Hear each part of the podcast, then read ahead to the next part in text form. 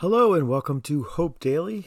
Uh, I am so glad to be with you. This is going to be my last Hope Daily for a while, in that we are taking a hiatus in this program for a little bit starting in July. So uh, I'm looking forward to talking to you today about what I spoke about in the uh, fourth message or fifth message ever at Hope Christian Fellowship back in August of 2004.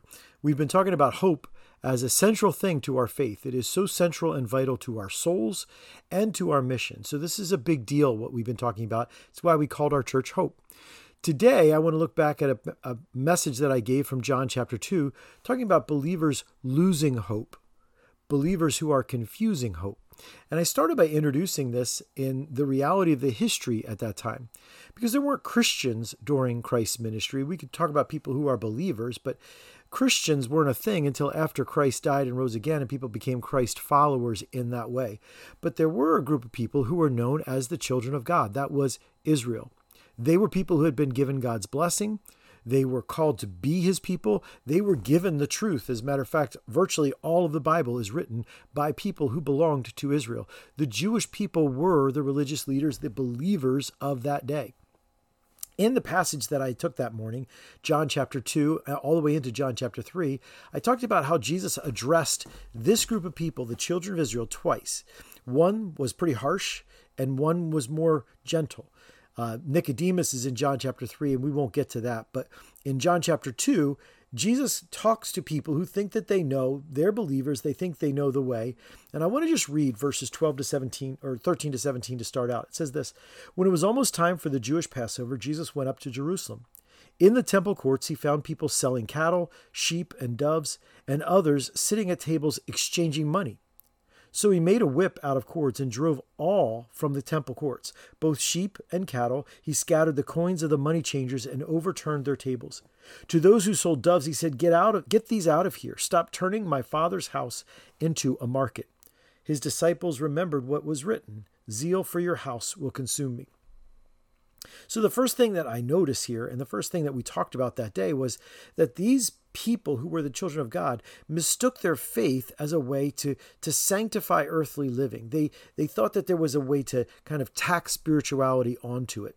There was a legitimate need in the temple for buying and selling. Many people came from far away and they needed to, to, to travel with money so they could buy a sacrifice when they got to the temple.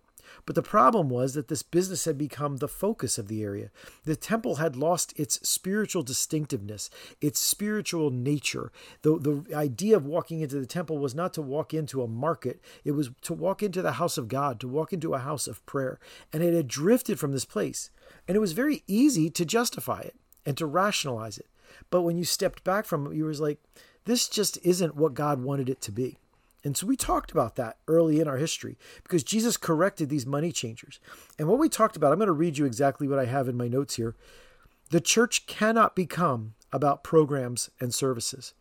That is not what defines church. Not our church, not any church.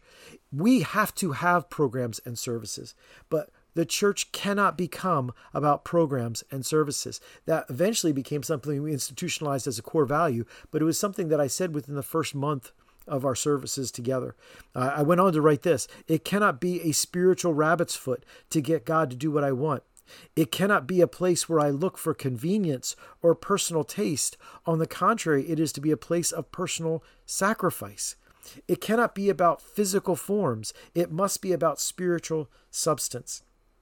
And so that idea is very early for us where we are not going to be uh, unaware of the pull away from spiritually focused ministry and into like the things that we put in place so that we could get to spiritually uh, founded ministry and maybe we lost track of the spiritual nature of it so many believe that adding Christ or Christianity to their lives is a way of finding help in fixing or fulfilling their earthly lives.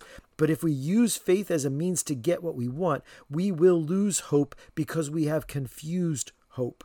As we place our hope in the things of this world, we will always be disappointed, always unfulfilled. So that was the first thing that we learned from reading about Jesus' confrontation. We went on to read verses 18 to 22 because they believed, not only did they believe that they could kind of integrate the, the uh, quest for money and business and and the opportunity that was there, the spiritual opportunity that was there, into lining their pockets. But they also believed that the miraculous physical solutions that or the vestiges of miraculous work were the outcome of true spirituality. So verse 18, as as they're getting thrown out, the Jews responded to him. Verse 18, What sign can you show us to prove your authority to do all this? You have to show us something miraculous. You have to prove your power. Jesus answered them, Destroy this temple, and I will raise it again in three days. They replied, It has taken 46 years to build this temple, and you are going to raise it in three days? But the temple he had spoken of was his body. After he was raised from the dead, his disciples recalled what he had said. Then they believed the scripture and the words that Jesus had spoken. So they were looking for Jesus to do some big sign, some big wonder. They believed that if you were truly a spiritual person, you could do miraculous things. But it's a common misperception. It's a big industry today. If you come to God, He'll fix all the problems of your life. But it's a common misperception that I need to make bargains with God, that I need to ask God to do this if I do that, and I'll promise to do that if He'll do this.